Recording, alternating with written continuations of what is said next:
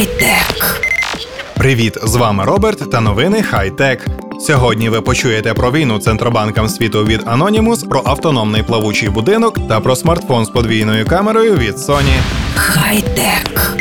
Група хакерів, які називають себе Anonymous, запустила чергову операцію, назвавши її OPL Keros. Вони позиціонують 30-денну операцію як атаку на банківський сектор світової економіки. Атака була розпочата 3 травня з DDoS сайту Центрального банку Греції. Перша фаза операції вже проводилася в 2014 році і не спричинила особливих жертв чи руйнувань. Нинішня друга фаза виглядає більш підготовленою. Наприклад, хакери виклали список сайтів банків, які обіцяють покласти. Серед них сайти організацій, що належать Федеральній резервній системі Сполучених Штатів Америки, а також сайти Міжнародного валютного фонду, сайти Світового банку і безліч сайтів, що належать центральним банкам різних країн. На черзі, за запевненням хакерів, знаходяться Нью-Йоркська фондова біржа і Банк Англії. Як ці хуліганські витівки зможуть нашкодити світовому банківському картелю і вдарити в серце їх імперії, залишається незрозумілим. Хай-тек.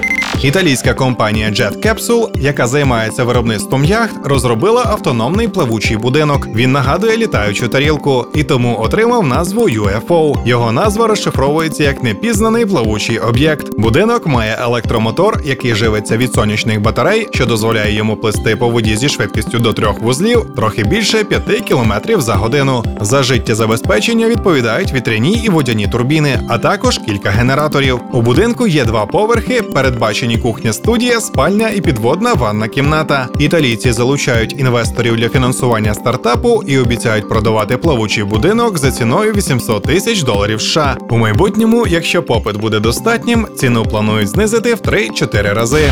Хай-тек.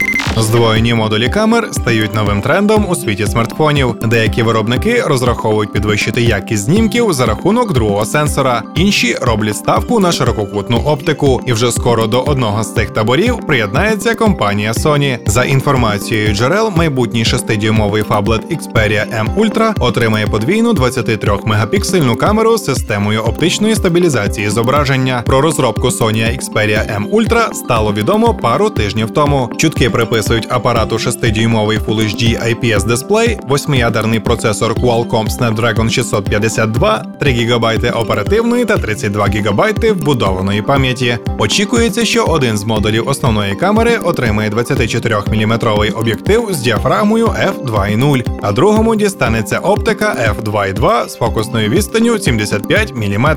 Також анонсована фронтальна камера на 16 мегапікселів. Для зарядки акумулятора ємністю 4200 280 мАч використовується порт USB Type-C. Про термін виходу новинки точної інформації ще немає. Хай-тек. Ви слухали новини Хай-Тек. З вами був Роберт. Почуємось на правильній хвилі. Хай-тек.